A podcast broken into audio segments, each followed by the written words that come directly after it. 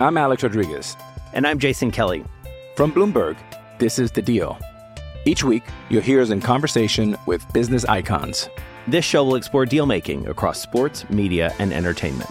That is a harsh lesson in business. Sports is not And, uh, as simple you know, I- as bringing a bunch of big names together. I didn't want to do another stomp you out speech. It opened up so many more doors. The show is called The, The Deal.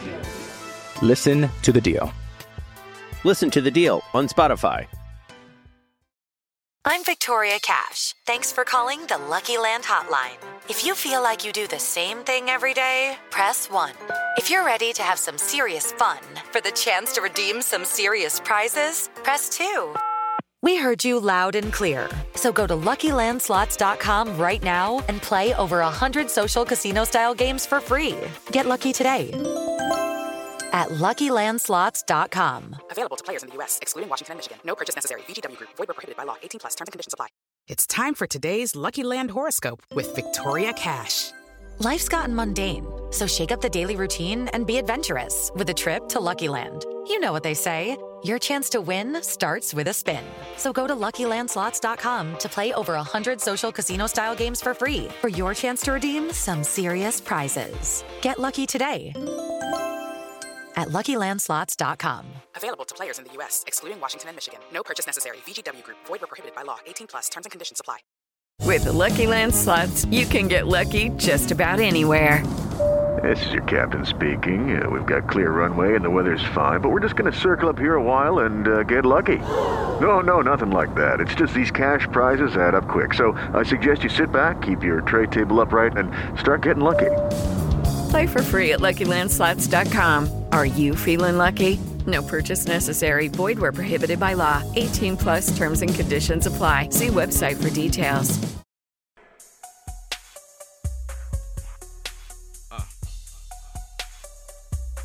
Welcome to the OFD podcast.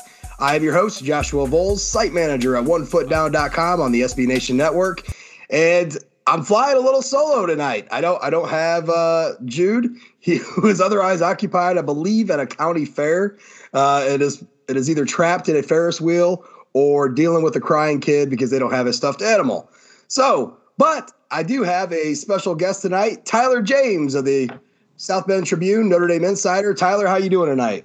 I'm doing well. Glad to be here. I do, I do not have any screaming children or anything to offer or any condolences to offer to Jude. I'm upset with him for not being here. Yeah, well, he he, he wanted to be here, and he said, "Man, I'm gonna try to make it." Uh, so maybe at one point he'll be knocking on the on the internet door saying, "Let me in." So maybe we can sneak him in. All right, Um, a lot. But you're you're still a youngin, anyways, man. You're you're not even. I what you just turned 25 the other day? no, no, I turned 30. Hit the big oh, 30. that's right. That's big right. 30. You haven't quite got to. This is like a podcast tradition. I am 40 years old. Uh, so, so- and Jude just steps into the podcast as soon as I say I am 40 years old. Jude, how you doing, buddy? I'm doing great. Can you hear me okay? I just made up all sorts of excuses for you not being here. Uh, I lost track of the time. I was reading Tyler James articles in the ND Insider uh, magazine. So Look at you kissing up to the guest. that's my excuse. We're not, we're not even a minute and a half in. Let's not tell him that I ripped him just a minute ago, all right? yeah, yeah, well, he, he he refuses to listen to the podcast because he doesn't like the sound of his own voice, so he won't know anything about it. so we are on here tonight to talk some Notre Dame football. Um, and uh, Tyler just got done with his first year on the full-on football beat. Uh, he was the recruiting guy, the ND, ND Insider for for a long time, and uh, our friend Carter Karels, uh, who has the worst food takes in America, took over for him. Uh, and Tyler took uh, Mike Vorel's spot. So, Tyler, let me just ask, let me just ask you real quick: How did last year go for you? I mean, the the year you got hired, uh, the first year you got hired was in 2012, right? Undefeated season. That's correct. Yeah. So when are you taking over for Hansen? I I can't take over for Eric Hansen, but yeah, it's it's just kind of funny that the, the years that my roles have changed, that the the seasons have gone really well for Notre Dame. So uh, maybe we can find a way for me to do something a little bit different this year to to help out Notre Dame's causes for you guys. Now, when I the first year I started writing about Notre Dame football was in 2007. All right. And the first year that I took over at one foot down was 2016. so I don't have a very good track record. I'm going to have to just stay put. and just just keep doing this. yeah, you got the opposite thing going for you. So how how was it last year doing that full time? What was there something? Was there anything that you? Uh, was there a whole lot of any bit of surprise for you, or or was I mean you've been doing it, you've been covering Notre Dame one way or the other for for a while, anyways. But uh, was there anything that kind of jumped out at you, like whoa? The amount of travel last year certainly jumped out at me. That was an interesting year to. Uh, Y'all wrote about it. to, to, to, to join to join the the beat with having to go to California twice in New York and and being in Chicago. It was it was certainly fun. Um, but it, by the end of the year, it's like okay, I need I need a little bit of a break here, and then certainly we, we packed up and headed down to Dallas for the, the Cotton Bowl. But it, it was a fun time. Uh, certainly uh, surprising how it went in, in, in a number of ways. Probably most, uh, at least from my viewpoint, with the book, um, most importantly. But um, it, it, was fun, just kind of taking on a different role, different different challenges of of writing more about football on a daily basis and, and trying to find some different stories to um, to cover, which I, I, really enjoyed. I got to do some some silly stuff talking about uh, doing a story about the game that they played in the locker room, which they called knockout, and uh, talking to Khalid Kareem about his uh, the crazy eye black that he wears, and just kind of kind of small stuff like that, which I think we kind of um, we all notice and maybe maybe run across, but to get uh, a little bit more information and kind of understand the motivations and the stuff those guys do off the field is kind of fun too. Well, that's the stuff I enjoy. You, you I'm a spectacle kind of guy you also wrote the definitive BK homeboy story. let's not sell that short. Yeah, yeah, yeah let's not sell that short. That that's uh, that's a key one right there. Yeah, I got got the boots on the ground and started talking to talking to the sources of the ND Twitterati and uh, the the meme the meme lords and, and make sure uh, no the, the, the meme lord their voices were heard. you know, I'm glad you brought up boots because that whole hashtag BK homeboy that was dope and all, but I just think people forget about Sun Bowl Brian Kelly. and, uh, you uh, you weren't on the beat yet, but I mean, I, I am literally staring at screenshots on my computer right now as we speak of some because I, I use them all the time. Brian Kelly in a sombrero, arms up, and I mean, it, dude, it's fantastic, and his cowboy boots in his hotel room. I mean, I, we're I think we're all missing out on a on a key piece of Notre Dame history, and uh, we might have to we have to go might have to do a definitive Brian Kelly fashion uh, article. Yeah, well, you need all that. You need an anniversary. You got to wait like ten years to do a ten year oral history of it. The Athletic might might be all over that, that. Yeah, the Athletic would be. They'll, Pete will beat me to it. we, we, the inside joke right now is uh, that we've had like three three stories in the works in the background, and Sampson has beat us to the punch on each one of those three. I was like, what the hell? It's like, all right. He's got a mole somewhere. Someone, someone's, someone's spilling secrets. I know. We're gonna, we're gonna have to find that out. so, heading into uh, 2019 now, I just, I just want to talk a little bit about uh, what your, what are your overall thoughts about this team, um, just personnel wise, and and heading into, you know, we're gonna be heading into fall camp here soon. Yeah, we got to see a lot of actual practice this spring, so that was informative. But um, I think the biggest things that were takeaways is that there's not really clear answers at linebacker and at special teams. And I know it might seem like we're we're, we're nitpicking there by by um, just focusing on some of the negatives and um, maybe not trusting that Notre Dame is going to be able to have a solution by the start of the season. But um, it, it, it was just kind of jarring to see. All right, I, they're they're still definitely working through this, and and they have ways to go. I think certainly we hear a lot in the spring about oh nothing is for certain we're not going to name starters at certain positions, but you get a pretty good sense of how things are going to play out from from different things you can observe, and then some of that usually gets confirmed pretty quickly in in, in preseason camp. Um, but I, I just think that there's there's going to be a lot to to watch and um, a lot for Clark Lea to figure out when it comes to linebackers, Brian Polian to figure out when it comes to to kicking game with the punters and and, and field goal kickers. Um, so I'm fascinated to see how that plays out, but I think uh, Notre Dame should be in pretty good shape at most other places. I liked what I saw from the young receivers in the spring. Um, I'm pretty confident that Chase Claypool will be a very good number one receiver. Um, Chris Finke will, will certainly um, be a steady guy that, that I think can help out and uh, maybe do some more expand his game a little bit more, maybe even play out outside of the slot at times. I, am kind of curious to see that. I don't. Notre Dame certainly hasn't discussed that publicly, but Um, I would, I would, especially from when I saw Lawrence Keys, I'd love to see Lawrence Keys in the slot and maybe Chris Finke out wide every once in a while, just to throw a different look at at defenses. And uh, I think Ian Book is going to find a way to improve. Um, though that uh, has been difficult for Notre Dame quarterbacks to do um, after a first year as a starter. So um, I think that uh, offense should be in good shape. The offensive line, I think, will improve.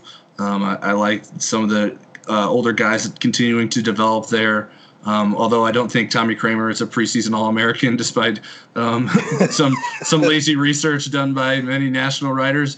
Um, but I, I, think that he was a uh, five star and he's a senior now, Tyler. yeah. That's all you need to yeah, know. And he's played before, but and, and he's, uh, he's played he's played quite a few years now. That's all like you need Tom, to know. Uh, yeah, I like Tommy Kraemer. He's just I, it, I just take everything a little bit ser- less seriously if I if I see someone has has, has put that on record. So well, you, um, certainly Tommy maybe Tommy can improve and, and play that way, but certainly going into the season, I, I think it's silly to have him in that discussion. Go ahead. Now, now injury aside, here, do you, do you think Kraemer's kind of entering like Alex Bars' territory, where you know oh, Alex Bars was playing excellent football last year, up you know up until he got injured. I mean, he had really in my eyes, had stepped up to his game and had earned. He, he had gotten a few preseason nods uh, that probably weren't quite, you know, he probably wasn't deserving of them as yet.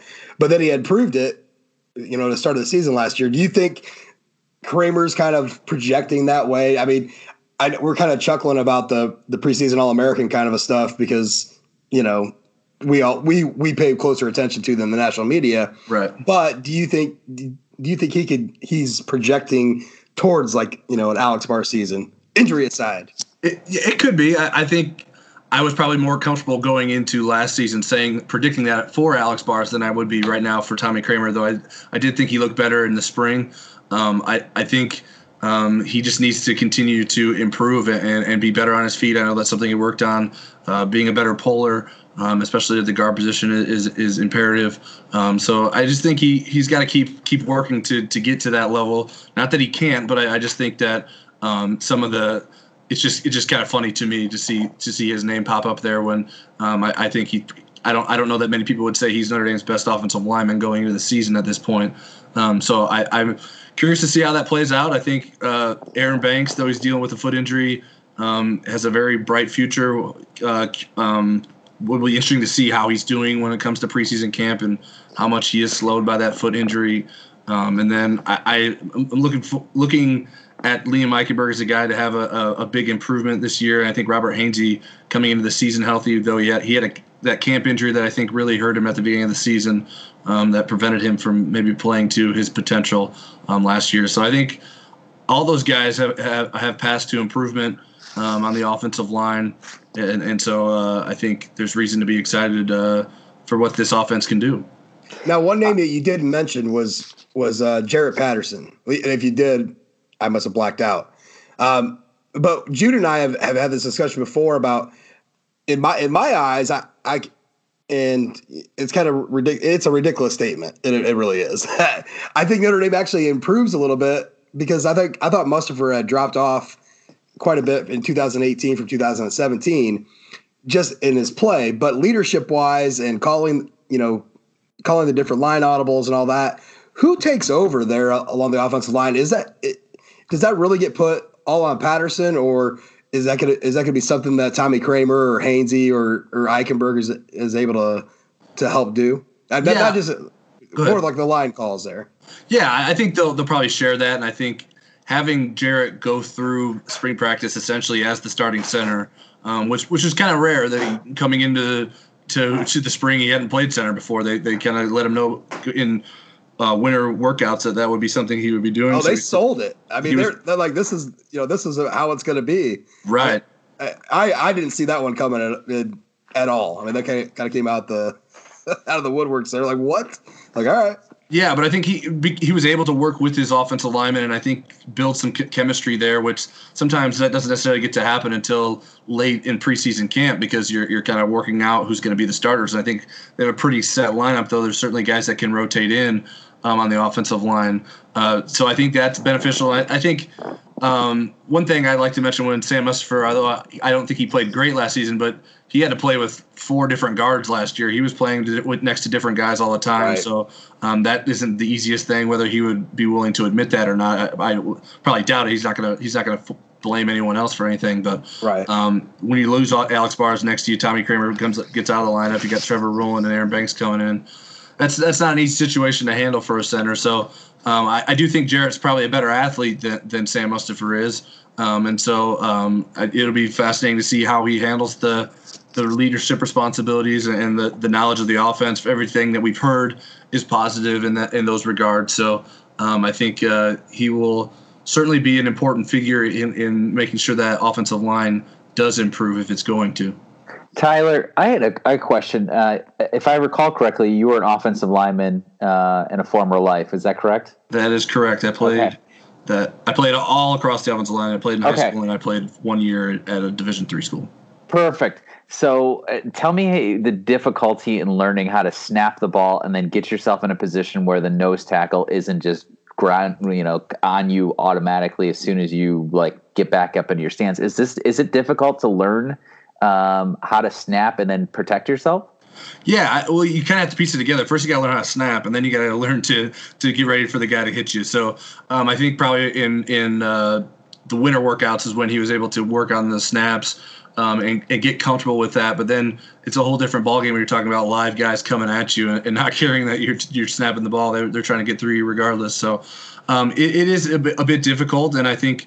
Um, it takes a lot of practice and getting used to, and it certainly takes some help from your fellow guards to to be in positions to help you if you're in a tough spot. Um, so I think that uh, he seemed to have handled that pretty well. We, we didn't really get to talk to him about what those challenges were like for him and how comfortable he feels there. But um, I think also having a guy like Trevor Ruhland um, on the team who could kind of guide him through that and help teach him, though Trevor hasn't played a lot of center. Um, in the starting lineup at Notre Dame, he was a backup um, behind Sam for, for a while, so he, he kind of knows the ins and outs of the position and can help him along with that. So I think that um, he should be in a good spot. I, I think it's certainly different with and it makes it a little bit easier that most of the snaps are shotgun. He's not doing a lot of back and forth between under center and, and shotgun, so he can kind of get in a little bit of a rhythm there. And um, I think that um, he should be fine. I don't remember noticing many sh- snapping issues with him. Um, there were more issues with, with some of the backups um, at, with with snapping at center um, in the spring that from from my memory. So I think um, he, he seemed to be have uh, acquitted himself nicely to to the transition and and figured things out with, with playing center. Is it possible that one of the byproducts of having a new center and breaking in a guy for the first time will be more false starts penalties? Would that be would that be fair? That the, the rhythm might might be thrown by one guy who's new to snapping? It it could be. I, it, it depends. I guess I'm not terribly familiar with the different cadences that Notre Dame runs and, and what they do on silent counts and stuff like that. So I would I wouldn't have total knowledge of how that would totally uh, affect that. It's something that probably worth looking into in, during preseason camp and asking the guys about. Um, but I, I think that it's it's more on the, the tackles just to be aware of what, what's going on inside because usually the tackles are the guys that ended up false starting the most because they're the most worried about the the super fast defensive ends getting by them. So I think um, that that's that's uh, where where those issues will come. But yeah, I think I think that's a good question. I think there is a chance that that could happen if um, if he doesn't snap it when they think he's when they think they think he's going to snap it, even if it's a, a slight slight second uh, uh, difference. I think that that could make a difference. I could see that being a tremendous problem in say Athens, Georgia. Uh, Yeah, absolutely. Sure, sure, sure. Are you trying to tell me something, Jude? Um, just still telling you that I'm very concerned about that game. I think I've been on record for several weeks about that. so. I never Uh, said I wasn't concerned, No, no, I'm not trying to diminish your position. I'm just. but I have a game plan, and I slipped Brian Kelly uh, a memory stick. So I, I, I think I think we're good. I think we're really good. Okay. All right, Ty, now, Tyler, uh, like like we said earlier, has uh, is the football beat writer there at uh, South Bend Tribune and works with Eric Hansen and Carter Karels and Tom Noie. And they had just he, he just got off vacation. Why? Because they just uh, put in a ton of work putting together this awesome 96 page Notre Dame season preview. Tyler, do it justice, man. Uh, talk about the preview. Uh, what I, I put up an article the other day, and I, I'm blown away by you know a lot of, especially a lot of the features. I thought it was great that Eric uh, got uh, got Brian Kelly to talk about hashtag BK Homeboy. um, you know, and I mean, there's just there's just a lot of good stuff uh, in there. Just to, hey, let me let me do this. Talk about that preview. Tyler, before you start, tell us where we can actually buy a copy. I mean, Josh and I both have copies. I'm, I'm an ND Insider subscriber, so I, I, actually got one in the mail the other day. Uh, but tell people where they can get a copy before you tell them everything that's in in in, in the copy they're about to get. Yes, you can order a copy online at ndinsider.com backslash buy the mag. Um, by B U Y T H E M A G. Um, and uh, you can get on there and order one to be shipped to you. It's twelve ninety five, which includes shipping, um, and uh, will show up to your to your address, and uh, you'll have plenty of uh, reading ahead of you, and you'll be a smarter football fan for it. But yeah, I think we'll, we'll include the link uh, link for the mag inside the uh, the podcast notes and on the the post on the page too as well. So it, it, we're making this super easy for you guys to get this this great piece of literature. Yeah, and as Jude mentioned, if you are an NDI ND Insider premium subscriber, um, that uh, gives you the rights to a free magazine. So we sent everyone that was pr- a previous subscriber um, a magazine out, and sounds like they've made it their out that way. So Jude got his, and um, we are uh, happy to offer that to, to people who subscribe to us uh, for our premium coverage. And then uh, doing the magazine is always fun. It's a it's a bear to do. We start doing it pretty much as spring practice starts and start thinking about what we want to do and um, start working on some of the position pre- previews and analysis that we do with each each position group. And then once spring wraps up, we start start focusing on those those features like you mentioned. Um, this year, our cover stories on Julian Okwara. I was able to um, spend some time with him and, and, talk to his mother and his his older brother Romeo and uh, Mike Elston for quite some time about various things. And he has certainly some high expectations for this season that I thought were interesting um, and, and, got a little bit more information. I, I, hadn't, I didn't feel like I knew a lot about his his childhood growing up um, and coming from Nigeria over to uh, to Charlotte, where he, where he moved with it, with his mother. Um, and, and, moving over to America, I thought that was kind of interesting to get to know a little bit. He actually went back to Nigeria for the first time um, since he he moved to America. This past summer was his first time going back, um, so that was kind of cool to talk to him about that experience. Um, and then we have some other features. Uh, Eric does a, has a feature on Chase Claypool. I'm certainly expecting a big season um, for him. Um, he, Eric also did a story on five-star safety Kyle Hamilton, the big, big-time recruit in the incoming freshman class, and and uh, what he um, is about and how he's kind of different than what, what you would expect from most five-star recruits. Um, I have a story I did on Ian Book. I actually posted it today on ndinsider.com for our premium subscribers uh, on Ian Book and Tommy Rees and their relationship. I got to spend some time um, with them uh, in the film room for a little bit. Uh, they reviewed some blue and gold or blue gold game uh, footage for me, um, so that was kind of cool to kind of get that um, experience and, and kind of see how they handle that and what they what they do on a on a daily basis throughout the season when they're reviewing film and stuff like that, um, and, and how they expect to improve this season. Um, we also have a story on Lance Taylor, Notre Dame's new running backs coach. We were able to do the first interview with him since he came to Notre Dame. Uh, it was a bit of a delay, but we were able to to get that in for the magazine, so that was kind of cool that uh, we were allowed to do that. Um, I also did a story on Mike Elston um, and how he's how he's uh, evolved the defensive line into being a strength of the of the program right now. Uh, Carter Karel's big uh, recruiting feature is on Notre Dame's quarterback recruiting and sort of how that's changed and the emphasis on accuracy um, that Chip Long and Tommy Rees are looking for um, when they're out recruiting quarterbacks. So, um, and then we have uh, the usual staples: the freshman profiles, the recruiting roundtable, um, the breakdowns of every position. We have predictions for the upcoming season. So, um, a, uh, previews of every opponent. Uh, I actually did those this year for the first time. So ah, so you're the one who picked Michigan to be. Yeah, there. yes, I, am I'm, I'm the guilty party there. You are on. Uh, yeah, you're. We are not friends. I'm on you know, your list. Huh? You know what's funny is you, you brought up uh, our new running backs coach, and I, I was in a frantic panic and uh, DM'd uh, Michael Bertsch the other day because apparently Notre Dame's like changing their entire website, and I had no idea. Sure. and so I'm doing these coaches uh, profiles and all that, and I go to look them up, and it's I'm, I'm 404. I'm like, oh, what happened now? You know, I'm like, what? Can we not have? Can we just go through a nice stretch of nothing? So I'm, so I DM Bertsch. I'm like, hey man, is there something we should know, or is there something going on? He's, he's just like, thank, thank you so much for not for making this private. And not he's like, no, it's just a, it's a system thing. I'm like, oh, okay. Yeah. so yeah, that would have been bad. Starting rumors. Okay, there's a 404 here. What's going on? I'm like, Michael Burke, explain yourself.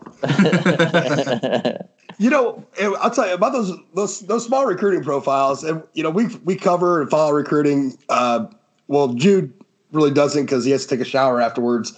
But you know, one of my favorite things is the is the I I don't know maybe because I'm a dumb guy, but I like the dumb little stuff. You know, like which Nike, Adidas, Under Armour, how many times you watch Rudy, and that's I am shocked how many guys each year come in that have not seen Rudy. like, is that not somehow like didn't that pique an interest at some point during the recruiting process for the two or three years? Like, maybe I should watch this. Like, there's there's I think there's like three of them uh, on this cycle that, that have it, and like someone like Andrew Kristofic. I mean, he's a PA guy. I just right. How have you not watched it? And yeah, and it seems is Rudy on Netflix? What you guys would probably know better than I do. It seems like it's probably pretty ready available. I don't know. It's, it's not, but I it is on uh, regular cable all the time. Right. So yeah, I, I think uh, it's it's kind of funny and some guys when, when we ask them that they're like, yeah, I, I guess I probably should watch that. And we do those interviews usually um, around signing day because we do uh, we do a different version of the the profiles around signing day, but we do them all all at once.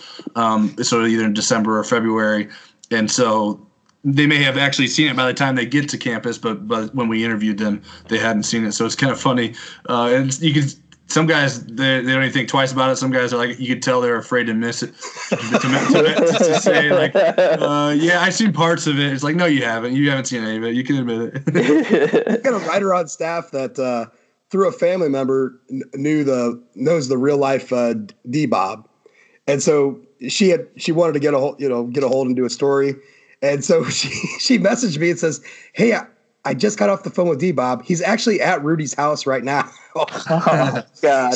And she said, "So, you know, should I do an interview with both of them? Because he he mentioned, you know, maybe doing something like that." I said, "Yeah, you know, go ahead, do whatever you want. I, I, I don't care." you know, she got back to me just a couple minutes later. She goes, and uh, D Bobber said, uh, "Rudy doesn't do blogs." that was like, like hey man, like I wasn't asking for this. It's too funny.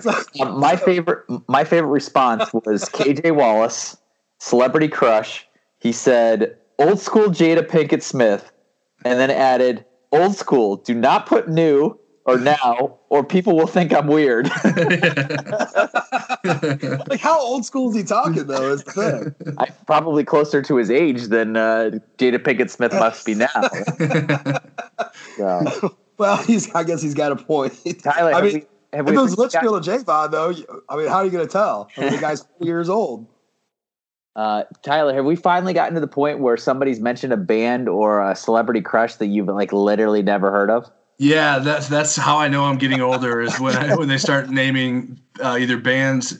I, I, I listen to rap and hip hop music, so I, I have a decent understanding of most of the the big time current artists. But there's usually a guy a guy or two here or there that they'll mention. I was like, I've never heard of that, and some of them usually have kind of funny names. And uh, and it's it's also been interesting. Um, uh, some of the celebrity crushes now are kind of like almost Instagram models and that kind of thing because that's more of like a that's a thing now.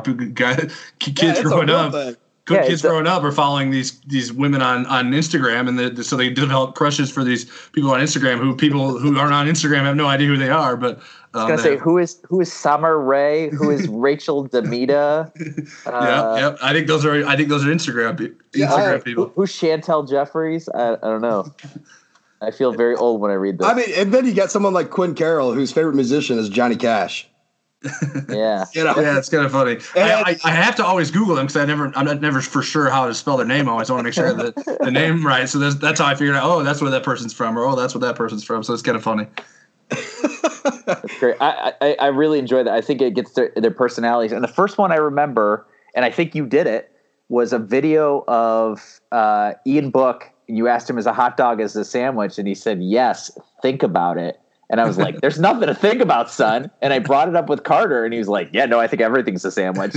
And then he, then he proceeded to give us like basically the worst sandwich takes of all time on this podcast. So That oh, was not, not, not just sandwich shakes. I asked him taco versus burrito, which I we'll get to there, uh, Jay, or Tyler. But has that, and he went on a, a thing about soft tacos being open faced burritos. Like, I can't think of a worse hot take, food hot take than that. Disrespect that Carter Karels has towards food is just a mad side. Well, yeah, he thinks he thinks a pop tart is a sandwich too. Yes, no, I see that. I just can't stand for that. That's that's chaos. I mean, I get his logic. It, I mean, it's a it's a it's a it's a simple logic, but come on. I, it just reminds me of that scene in uh, Batman where uh, Michael Caine says, "Some men just want to watch the world burn." You know what I mean? Like, that's, that's of Carl's takes on sandwiches. So that's right. I, I, do have to give credit. the The video with Ian Book was a Mike Vorel production. He he he did a video. I think that was when Ian was an incoming freshman, and he did it like right when he was coming to campus. He did the video with him in person because we used to do something oh, called Mike. Oh, I'm sorry. Something we called two minute drills with the we would do little video versions of they're kind of similar to the freshman profiles but we would do them with whoever we were doing the position feature on um, and so mike did an ian book one and, and so he, he he asked him about the hot dog thing but i did go back somehow I was doing a video on our on our editing system in the office, and I came across that video. And when I saw that, I was like, "Oh, I gotta I gotta cut this down and turn this into a clip for everyone to see because it was pretty funny." Yeah, because I think you shared it on, on Twitter, right? And then right, it said, yeah. and, it, and you had a superimposed "think about it" like on the bottom or something. yeah, I made, yeah, I think I made it into a GIF too. Yeah, yeah. Like, do these perfect. guys got too much time in their locker room? Come on. All right. Well, hey, we're going to take a quick break here, and uh, we're going to come back, and we're we're going to probably talk some more outrageous food takes, and uh, and some more about Notre Dame's key games in the upcoming season with Tyler James for South Bend Tribune. So stick around. We'll be right back.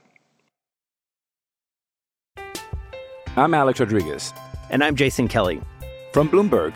This is the Deal. Each week, you'll hear us in conversation with business icons. This show will explore deal making across sports, media, and entertainment. That is a harsh lesson in business. Sports is not And, uh, as simple you know, I- as bringing a bunch of big names together. I didn't want to do another stomp you out speech. It opened up so many more doors. The show is called The Deal. Listen to the deal. Listen to the deal on Spotify. It's Kaley Cuoco for Priceline. Ready to go to your happy place for a happy price? Well, why didn't you say so? Just download the Priceline app right now and save up to 60% on hotels. So, whether it's Cousin Kevin's Kazoo concert in Kansas City, go Kevin, or Becky's Bachelorette Bash in Bermuda, you never have to miss a trip ever again. So, download the Priceline app today. Your savings are waiting. Go to your happy place for a happy price. Go to your happy price, Priceline. Okay. Now that we've uh, we've established that Carter has no business coming back on this podcast to talk food, uh, I, we're we're gonna, we're gonna get into a few things here. All right, Tyler. I ask everybody this question because I, I wrote an article about the DeShone Kizer Malik Zaire battle a few years ago, Mhm. and I sat at my desk for about I don't even know an hour trying to think of like the best way to like describe that competition that year going into 2016 without you know with, without just kind of like the basics everyone, everyone was talking about that you know that summer. And the best way i described it was taco versus burrito. And since then really since then i've i've i've had to ask everybody what their take is on taco versus burrito. So give me your definitive ofd official stance on where you're at Oh man, that's a really tough one. I, I think uh, it's tough to to to just pick one there, but I will probably side with the burrito. Yes. Um, I think uh, I and actually You just made Josh so happy. Well, I can't even. I can't even It wins the poll every time, but every time, but but like people are burrito people, Team Burrito hashtag Team Burrito are afraid to come forward. I think because they're they got all these Team Taco people. no. So so here's here's my theory. Tacos are easy to make. Anyone can make a taco, so everyone makes tacos. I don't think people make burritos at home as much as people make tacos at home. So that's why they side with tacos. I think. I think you're right. I think. I I think burritos just sound like too much effort. Not in this house. Not in this house. I mean, I got I I I- I couldn't roll a burrito. I don't. I, I'm not a I'm not a trained burrito roller. So I. I You know I, what, I have to. I have to go. I have to go get uh, burritos made for me. And I had an excellent burrito out in San Diego. That was that was amazing. That was life changing. I don't What know the what name they're of the gonna feed. I don't know what they're going to feed us down in Louisville, but when we get back to Notre Dame Stadium, I'm going to bring up some tortillas up to the press box, and I'm going to show you how to wrap a, a proper burrito. nobody skills.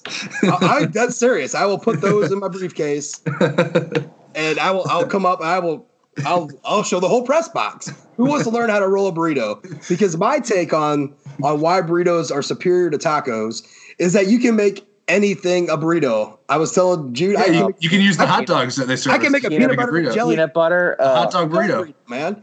It, it is such a superior way to eat food. I mean, Chilitos. It, I you know I'll eat a Chilito every day during the wintertime rather than a bowl of chili. You can carry the you, you're, you're basically you're carrying your bowl around. It's fantastic. so uh, ta- uh, Josh likes to ask taco versus burrito. I like to ask who will be Notre Dame's third reading, leading rusher this year. Third leading rusher this year. Yeah, because I think everyone says Jafar Armstrong for first, and then maybe you want to say Tony Jones Jr. or Ian Book for second. But who's third? Yeah, I would probably say Book for third.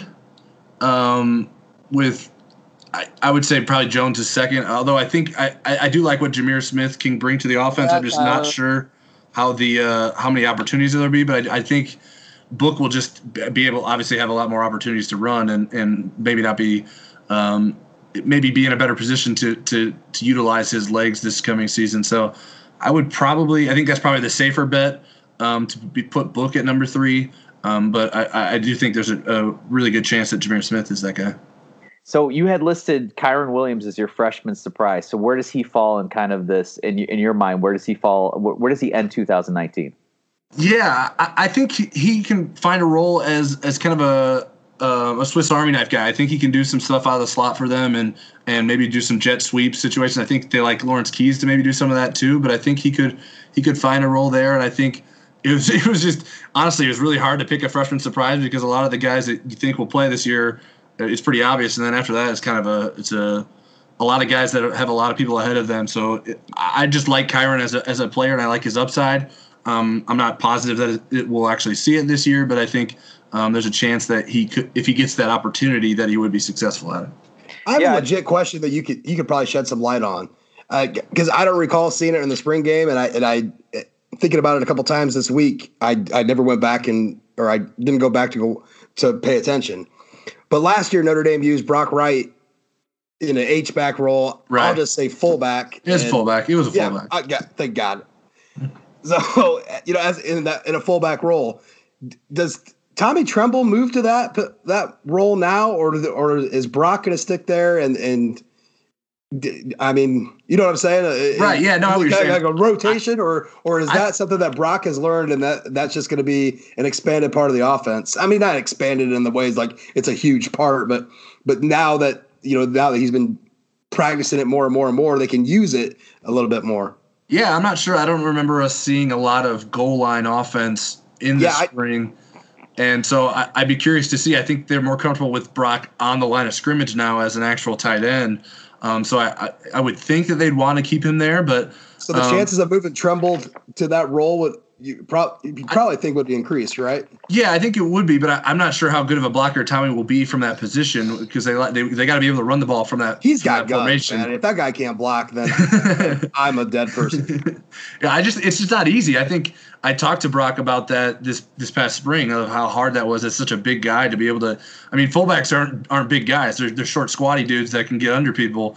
And so when you're a big tight end, it's not that's not an easy task to be coming from that position and and blocking guys as you're as you're moving and those guys running at you full speed. So.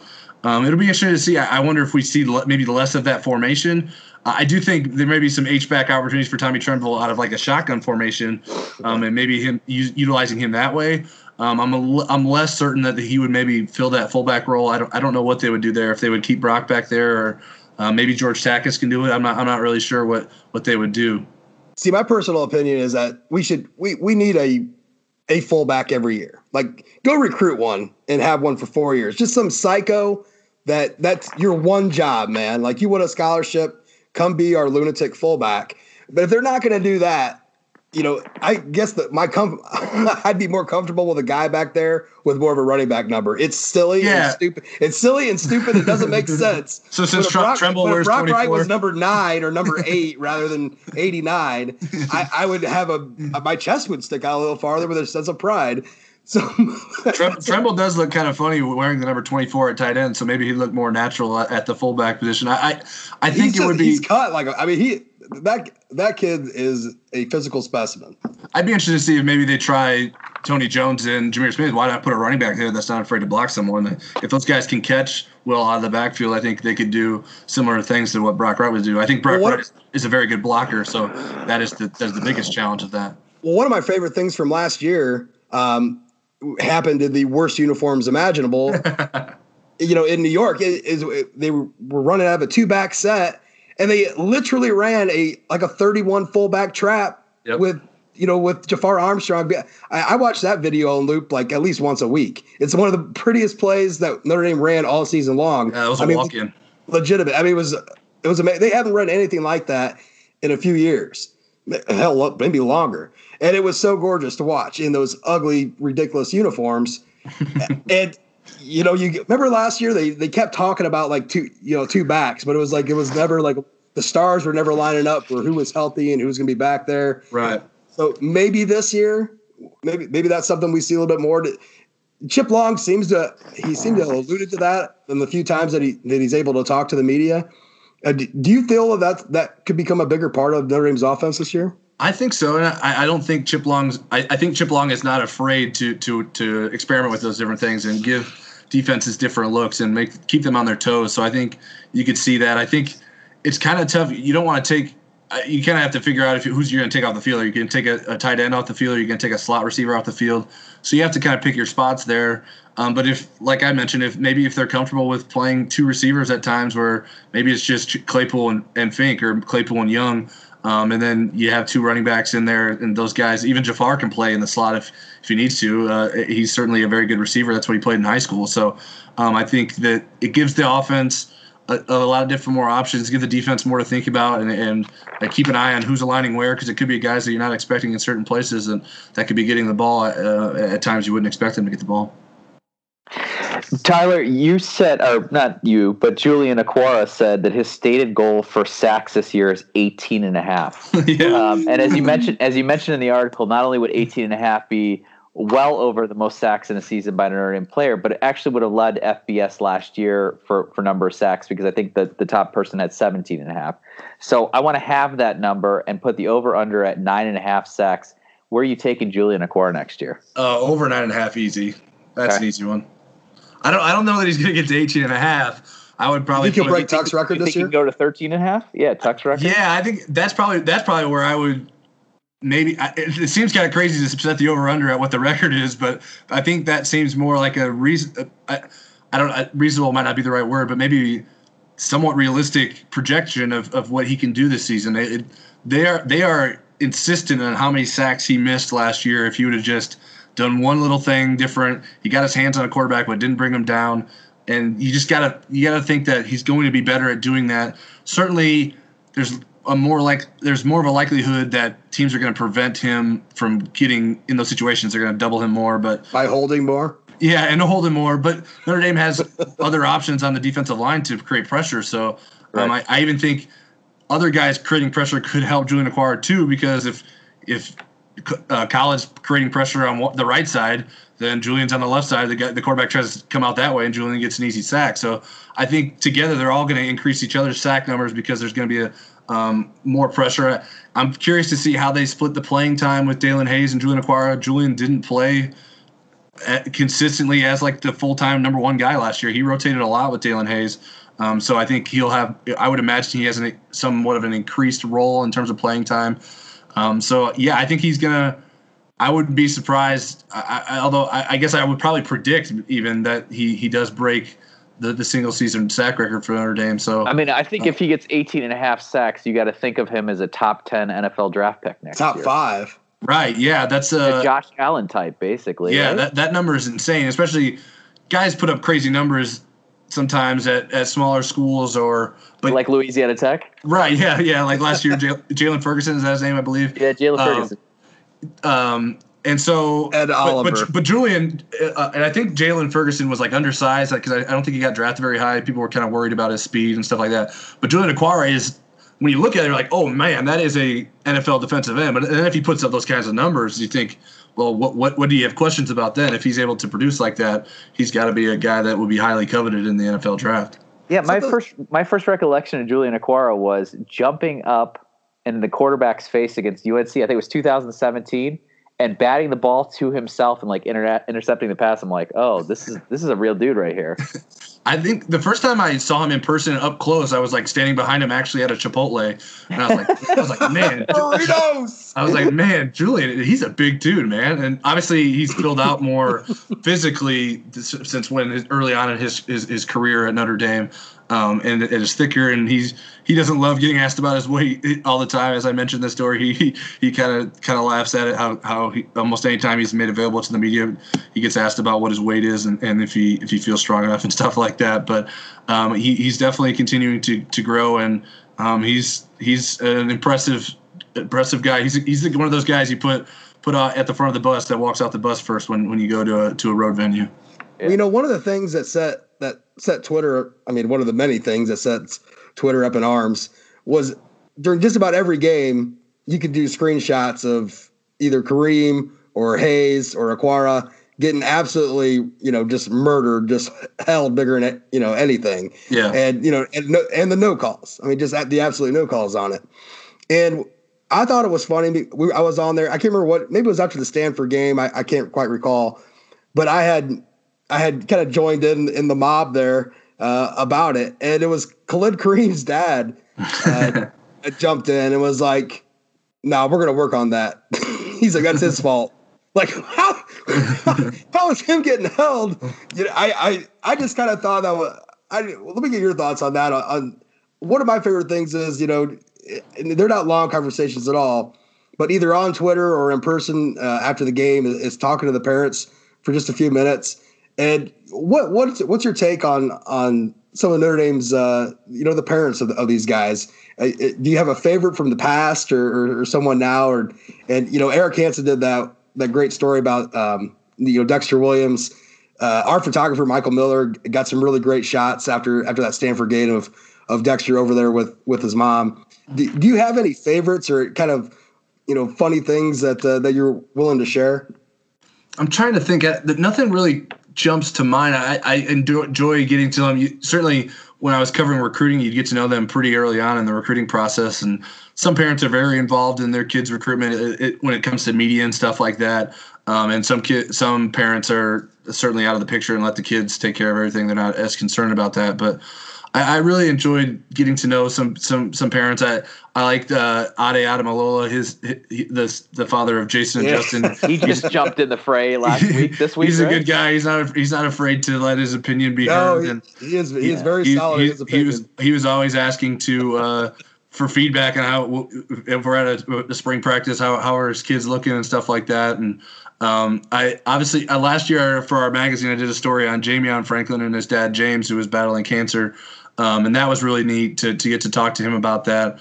Um, he was he was a little shy about being like the focus of the story, but um, he, he was able to, to to send me some. We exchanged some text messages back and forth for that, and um, he's certainly very proud of Jamion, and, and certainly um, their their connection is is really um, really unique and and special. I, I liked trying to think of some other parents that I've gotten along with. with well, I, the Mustiphers were, were um, great to me. I, I, did a pretty big story on Sam um, around his around senior day, I believe, um, and got to talk to them for a bit. And I actually ended up they were from the Baltimore area, and they were taking a train up to the game in New York. Um, and my flight into Newark was ended up getting canceled, so I had to fly to Baltimore and take the train up to Newark. So we were actually waiting in the same train station to go there. So you, you kind of run into some parents on, on the road. I ran into Justin Yoon's dad a couple times, uh, uh, waiting for connecting flights uh, throughout throughout the years. There's um, another guy with strong opinions. yeah, yeah, yeah. So it's it's it's kind of funny, and and some parents want to they don't want to be noticed. They don't want you to even know who they are, and, and some parents uh, like to come up and talk to you and kind of pick your ear too. So it's it's kind of fun to to get to know them and, and kind of watch them uh, and, and see how they kind of view things through their eyes because obviously it's a lot more stressful for them than it is, is for us reporters. We it, it, whatever happens isn't going to impact our lives in, in, great ways, but it certainly can for them. Now you spoke about the you know meeting these people on the on traveling, you know, like kind of a wait, and then about last year about uh, you know your own kind of fatigue after after the season. And that that was a lot that we wrote about last year. You know, leading into it was like, dear Lord, you know, there's a lot of travel. And my personal opinion is that USC game was like was kind of the result of all that travel leading up. I mean, if you that's just a lot to ask, you know, ask these guys to do throughout the throughout the year. And that last trip out to LA, you, you can tell why they were, you know, looked they were looked sluggish. This year's schedule, though, not nearly as much travel, um, but you know, it's it's got its own pitfalls here and there. Obviously, traveling to Athens, I, I guess traveling to Ann Arbor, uh, maybe, uh, you know, presents kind of an issue.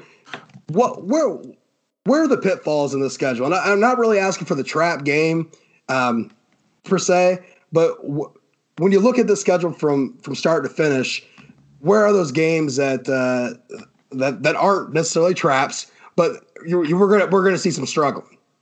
Yeah, I think uh, obviously playing Virginia Tech the week after the Michigan game, I think that's certainly not going to be an easy one. That was Um, the one I was hoping you'd say right away. I, I think I always think senior day is always a tough situation just because there's lots of emotions going on, and um, so Boston College isn't isn't going to roll over or anything like that. I think that's a a, a team that will will like to give uh, Notre Dame a challenge, and certainly AJ Dillon has some Notre Dame history, uh, being the grandson of Tom Gatewood, and uh, Notre Dame essentially kind of passed on him at, at running back. Um, if Thank God Tom ser- Hammond isn't on the call because that's the only thing you'd hear the whole game. and then certainly playing against Virginia the week after Georgia is not going to be easy either. I think Virginia has some very talented players, um, uh, and so I think they're they're an improving program, and getting a win at Notre Dame would certainly be a, a big moment in Virginia football. So um, I think all those games are probably the ones that I would be maybe the most concerned about is games that you not necessarily look at as okay, uh, those are marquee games, but those are going to be tough games, and um, they're in tough sort of situations for Notre Dame to to rebound from the previous week and or what's going on that week. And you so and you're you're on record now that uh, you think Notre Dame's going to struggle up in Ann Arbor. Uh, yeah. I, so yeah, like you mentioned, uh, since I did the prediction or since I did the opponent previews, we have to do I had to do a score prediction for every game there. Um, we obviously we always do our everyone all of us give a season prediction. So I went ten and two, and if I didn't do these or I didn't tell you that I did these opponent previews, you wouldn't know that I thought the second loss was going to be Michigan. Michigan. But uh, yeah, Well, I ex- just can you explain to me? And this is this has been you know kind of one of the lead topics uh, for the online Notre Dame community. Sure. Can you explain to me what the hell with Michigan? Like, I mean, I Phil Steele's rankings aside, because Phil does kind of a projection thing rather than like where they're at going into the season. And he has Michigan at number three, so obviously he has them going to the playoffs, which just seems silly to me. But can you explain like how much love they're getting after losing so much? They're not really gaining anything on their. I mean, I I understand a new offensive co- coordinator in Josh Gattis, but they lost so much off of their biggest strength. So how how are people so comfortable in saying, "Oh yeah, that's a top, that's definitely a top ten team," or or in some cases a top five team? Yeah, to, to me, I think first with the Phil Steele thing with him at three, I actually put Michigan as one of my playoff teams in our prediction section because Wow. Wow. we had so uh, to me it's, it's there's three that are in it's, it's Georgia, Clemson, and Alabama, and I don't I don't love the Pac-12 team. Um, I don't necessarily think that Oklahoma is going to be as good. Um, and then Ohio State. To me, it's like yeah, it's, it just seems like is Ohio is it is Ohio State's reign over now that Urban Meyer's gone, and so I kind of took a flyer on Michigan there. Um, certainly, I, I don't think it's like necessarily probable. I, I think they're, they're the they're the least likely of those teams by far. Um, their schedule sets up nicely, and I think so. I, I think, from my understanding, Phil Steele's predictions are based off of how they'll finish, not necessarily how he ranks them going into the season. So, um, and that's obviously what I'm doing with the playoff pro- projection. The, the schedule just kind of sets up nicely for them with playing playing some of their toughest opponents at home.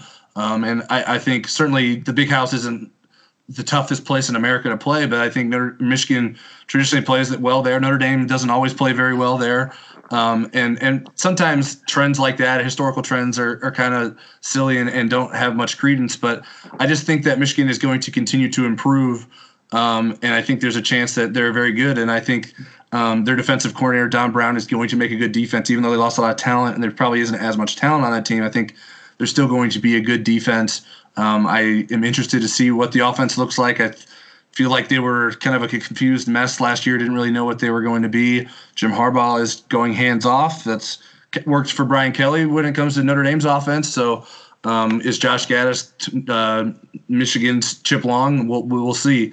Um, so I, I'm, I'm interested to see how that plays out. I certainly it could fail spectacularly, and I wouldn't be terribly surprised. But I think um, when you're looking at um, trying to figure out where okay where does Notre Dame's losses come, I I felt more confident in put, pinning a loss against Michigan on the road than than even some of those games that I mentioned previously of, of tough situations where Notre Dame's playing at home against some teams that may be better than team than you would kind of associate those teams with normally. Yeah, I mean, you're, I'm you're sorry, talking- I didn't hear anything you said because I just slammed three tall boys at Paps right now.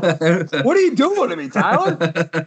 hey, you asked the question, not me. you talk about you talk about trends, and there's actually a lot of trends uh, coming into that Michigan game. I mean, you mentioned one of them. Um, Brian Kelly's record against uh, top 25 teams on the road is atrocious, but Brian Kelly's record coming off of buys is is excellent, and I think those two things are, are are into play. I also think that playing at I think it's at Penn State the week prior to Notre Dame, right? Yeah, I think that's right. Yeah, I mean they definitely played Penn State. I don't recall if it was home or away. Well, Notre Dame is on a bye, has to be considered advantageous to Notre Dame. I, I'm with you. I, I I fear the Michigan game just because I don't. I I think Michigan is the person the, the fan base that I like the least. Oh, yeah, that's clear. I think everyone knows that most Notre Dame fans feel that way. Yeah, but I actually, I actually thought we were going to be um, worried more. I I thought if you know at the beginning of 2018, I thought going into 2019 we'd be worried more about Amon-Ra, St. Brown, and USC, and you know uh, touchdowns from uh, from JT Daniels and stuff like that. And and they seem they seem much more of a mess, which I just it, boggles my mind that that USC isn't being talked about. We haven't Um, talked about USC, and I can't tell you how. I mean, how many? You know, we do one or two podcasts a week, and even writing and all that. USC just has not been mentioned, and it and up till tonight, we're fifty three, almost fifty four minutes in, and this that's the first mention of USC by any party here. Yeah. What? I mean, how insane is that? Yeah, it's it's kind of crazy. I, I I predicted Notre Dame to win by seven. Certainly, obviously, these score predictions are are me picking numbers out of a hat mostly, but uh, I I think USC is gonna be able to put up points. I'm not really sure about their defense. I think their offense will get better. Um, and I think Amon-Ra St. Brown is is a is a great talent. I think JT Daniels will play better than he did last season. But yeah, I don't I don't know what's going to happen to their season. Certainly, I expect them to to play up well like they did against Notre Dame last season. Um, I just think that Notre Dame should be able to beat them in terms of scoring more points. But I, I think that uh, it's going to be fun to watch what happens out there for them because I think it, it could certainly go go wrong pretty quick because they have a very pretty tough opening to the schedule with uh, Utah, Washington, and Notre Dame among their first six games of the season. Wow.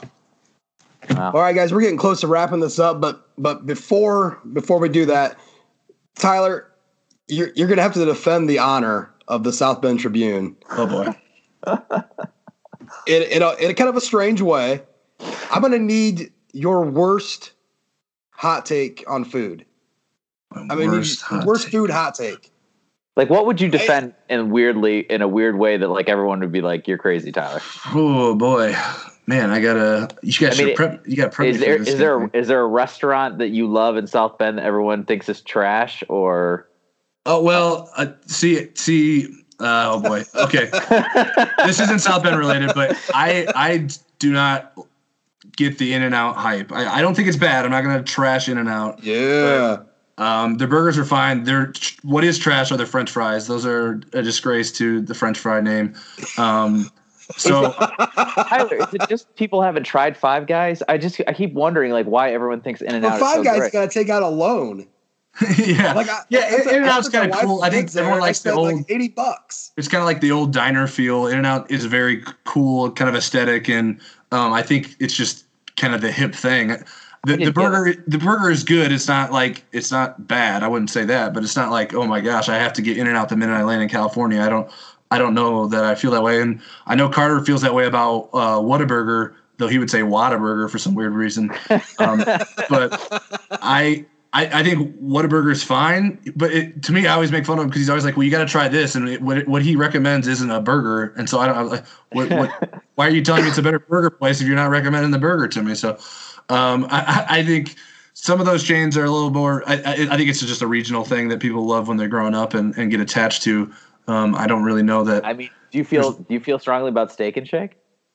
Uh no, Steak and Shake's Frisco fine. is amazing. It's fine. Yeah, yeah. That's the Frisco melt would be what I would go with, but I don't eat there often. That, that was usually a late night kind of college food thing, but um, I, I, I don't feel as strongly. I know uh, a former member of the beat, Nick Ironside, was a very big Steak and Shake fan. Um, he would he would eat there frequently, and he was wasn't from the area, so he he thought it was he thought it was uh, an amazing thing. But So what is your? I, get- I just got out of work at ten thirty, and I haven't put anything. I haven't eaten anything in the last seven hours. Sort of like stop. Where are you well, going? Well, lately it's Portillo's. Um, it- we have been blessed with the Portillo's here uh, as of a year plus. I think it was last spring. Um, and it's not Wayne's it- getting one. it's not far from where I live either, so that is even worse. So it's it's very convenient. it's very convenient to head over to Portillo's to get to get food late at night, and they're open relatively late com- uh, compared to a lot of places. Um, I think they're maybe open to like midnight, which you don't necessarily always get for for some some some quality food like that. So um, I like Portillo's. Um, there's a lots of different local restaurant. it- It's funny. I know Carter was ripping on the barbecue. He doesn't think we have good barbecue here, which I, I'm not going to give him too much grief against that. I think we don't have great barbecue, but he went to Frankie's, which is probably the in town place that I would recommend for barbecue. And he got something. I don't even remember what he got, but I was like, "Why did you get that? That's not what they're known for. You got to get the rib tips. That's what you get at Frankie's." And and he's like, "I don't know. That's what we get at places in Texas." I was like, "Well, this isn't Texas. You got to get you got to get what they do best. It's not you Come just- on. you can't just go in there blind." And so he's he's got some learning to do. Uh, the best barbecue in the area is Greenbush up in Sawyer, Michigan, which is a little bit of a hike, 30, 40 minutes, but um, it, it has excellent barbecue. I- So I don't know that we've taken him up there yet. I think every time I've gone up there, he hasn't been able to come with me, but I'll have to take him up there to see what he thinks about that. I've And got one, one of my more. one of my takes that I've been I've been like cultivating and and kind of analyzing and putting out there, and I've been getting a lot of trash for it. Is that I've said that Culver's is basically upscale White Castle. Think about it. What? Think about it. I like both of those restaurants, and I don't get it. Okay, okay. Look first the colors. It is the same blue on white. All right. So you just- on, we're, we're talking about the food here, Josh. Come on. you know, you got listen, you got three inch bulletproof glass at White Castle. You have table service at Culver's. You have tiny burgers steamed at White Castle. You have these giant butter burgers at Culver's. But the fries are the same. The menu is vast, just like at White Castle, who has the best chicken rings in the business, tater tots, mini corn dogs. I mean, it's fantastic. And you have the best. I mean, White Castle probably has the best Coke around. I mean, there's no other Coke machines that produce that quality of taste like a White Castle. See, see I But like I, I love root beer. and Culver's is great root just beer. a step up from White Castle in, in you know in kind of a style sense. Are you buying it? I, I mean, I, I, I- When you- I'm when the you- only when you one, I'm the only one out there right now. I'm on the front lines pushing this. When Are you- you buying? When you said Culver's is a step up in every way, I bought more of that. Than I don't remember what your first initial the way you phrased it was. I, I I said didn't it's know. basically an upscale White Upscale Castle. White Castle. Yeah, to, Yeah. to me, to, to, to me that means they're sa- they're serving mostly the same stuff but fancier. But I, I don't know that I would totally buy it just because I mean you're talking about sliders versus burgers and. Also, I don't know if you've had the chicken tenders at Culver's. I would take those over the chicken rings at White Castle. But Oh my God! Looking up Carter Karel's Skype number. right now. All right. well, hey, I got- I got one more food related question. I love. let Oh, him go ahead. Go ahead. Uh, you did a profile about uh, Mike Elston in uh, the ND Insider magazine. I just wondered if you have had Beth Elston's cookies and are they actually good? I have not had them yet, and uh, Nobody's had them. Carter didn't have them either. I think uh, maybe we need to exchange some cookies for a few copies of the magazine or something. Maybe we'll see if we can work something out there. look- we we got to get our hands on some of cookie, uh, some of those cookies. I mean, we've been talking about Beth Elston's cookies for quite a while now. It's it's, it's, we can't She's just probably rely. gonna tell you you're gonna have you're gonna have to get out there and get a sack. I can't trust the pl- I can't trust the players. The players are going to say that they're good. What else are they going to say, right? Yeah. They're not gonna say, These are shit cookies. you know? Yeah, I, uh, Julian seemed pretty into them, and I, it was kind of funny because I was we were talking about him his sack goal with 18 and a half. I said, and we were talking about his weight a little bit. And I said, well, you don't have to worry about adding weight if you get 18 and a half sacks. That's a lot of cookies. So, so uh, he, because he- when you're at college, you will eat anything that's delivered Right, to you. yeah, and it's the best. Like, oh my god, you brought me food. You are the fa- you are the greatest. all right, well, hey, we're gonna close this out. Jude, you got uh, you got anything to take us out with at all? Uh, no, I have I have nothing except just a reiteration that uh, ND Insider, not only the magazine but the annual subscription. I believe I paid um, I, I, less than ninety nine dollars this year. I think I got a, I think I got a, some sort of discount. It, it's what whatever I paid for. It's worth the money. Um, I love reading uh, the the stuff that's behind the paywall. I think it's worth it. Uh, Tyler does some stuff in season that the data nerd in me like really loves, where he talks about pressures and uh, like offensive line kind of goes beyond the box score. Um, I, I can't say enough good things.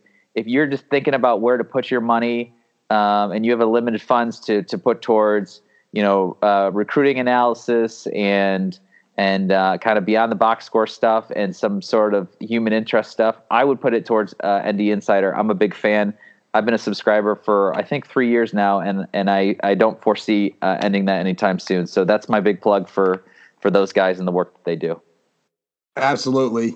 Hey, this is this is the local newspaper. Support your local newspapers. These are the guys that are that are doing all the work. I just uh, you know, I I can't say enough for for what these guys have to these guys do day in and day out during the season. Like Tyler look, Tyler's got to take like the entire month off of July just to prep for for the season. So so get on that. One thing I have for you, like man, I, I can't get this out of my head. So maybe football season isn't maybe football isn't all that important, you guys. Maybe it's not the biggest thing in the world because you know what just happened? A 41,000 year old nematode, which is a half millimeter long worm, wiggled. They brought that thing out of the cold, out of the out of the Arctic soil, and they brought it back to like 41,000 years old. It was in the National Post just the other day. I can't think about anything else but that thing was. Is, is that is, is that a parallel for Notre Dame reigniting its historic past, or what? what are we, the, the Notre what are we Dame doing here? fight, Notre Dame fighting nematodes. it could be, it could be Is- a thing. Is Knute Rockne next? I mean, someone break break up, would you? So I, I I had to put that out there somewhere. I I I couldn't get it out of my head. My kids are looking at me like I'm crazy. Uh, I, I got them scared about zo- about zombies now because we went really deep into the nematode thing and, the, and how old it is. But uh, but yeah, Tyler, thank you so much for coming on the show. Everybody, go out there and and uh, get that magazine. We're gonna have links up on, like I said, on the uh, podcast notes and up on the site. We've already did a story on it. Um, I'm always impressed with it. It's it, from top to bottom. It's the best thing that's out there. It's way more in depth you're going to get with any national magazine, and it's the best one that anyone that covers Notre Dame does. That's that's why I don't do. I don't even try to touch it. Uh, you know, so check that out. Uh, Tyler, you got anything to say before you leave? No, I don't know that I can say anything better than what, all the praise you guys heaped on us. So I appreciate appreciate the kind words, and we certainly appreciate your guys' support. And uh, we we are glad that uh, you guys value that. And certainly, um, the, the readers are the reason we put all this time and effort into this because we know people have the appetites for it, um, and so we want to make sure that they they can get that. So we we appreciate all the support, and whether it's buying a magazine or buying a monthly or annual subscription to ND Insider, we um, we're we're definitely grateful for everyone that is willing to spend their time and money reading and and uh, consuming what we have to put out there. All right, Fed- and I again, thank you so much. And I am to to repay my thanks for you guys' hard work. I'm going to teach you how to roll that burrito. we're, All we're- right. Thanks, we're Tyler. gonna get you there. We're gonna get you there. So, thanks again, you guys, and uh, and we'll have more on One Foot Down uh, all week long. So check it out. Go Irish.